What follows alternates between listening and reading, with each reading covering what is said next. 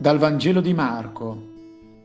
In quel tempo Gesù salì sul monte, chiamò a sé quelli che voleva ed essi andarono da lui. Ne costituì dodici, che chiamò apostoli, perché stessero con lui e per mandarli a predicare con il potere di scacciare i demoni.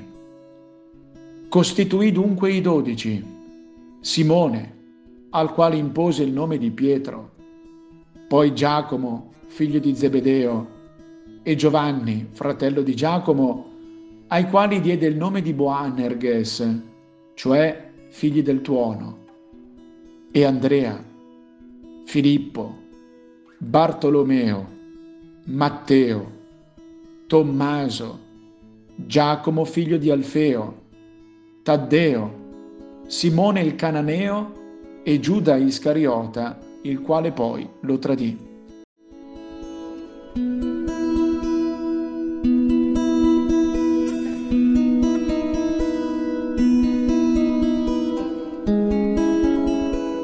Chiamami per nome.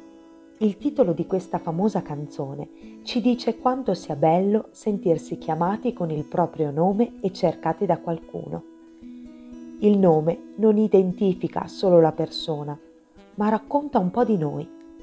In questo passo del Vangelo mi piace immaginare Gesù che chiama a sé i suoi amici e li riconosce uno ad uno e a ciascuno dà un nome speciale ed unico, così che tra i dodici tutti si possano riconoscere.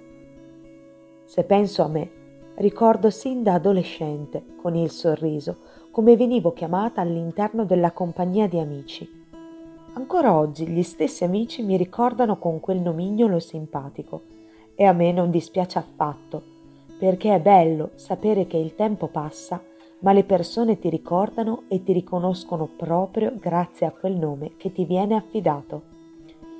Crescendo poi ho scoperto la bellezza di essere chiamata per nome da chi ti ama. Sentire il proprio nome chiamato dalla persona amata ti fa capire quanto sia importante essere stati scelti e quanto sia prezioso il proprio nome per qualcun altro. L'importanza di essere chiamati per nome viene sottolineato anche nel Vangelo, proprio per farci sapere che nostro Padre ci riconosce sempre con il nostro nome e ci accoglie e ci chiama a sé per affidarci un compito speciale ed unico, quello di amare ed essere amati. Oggi Prendo un foglio e scrivo i nomi delle persone a me care e ad ognuno di loro rivolgo un pensiero speciale ed una preghiera.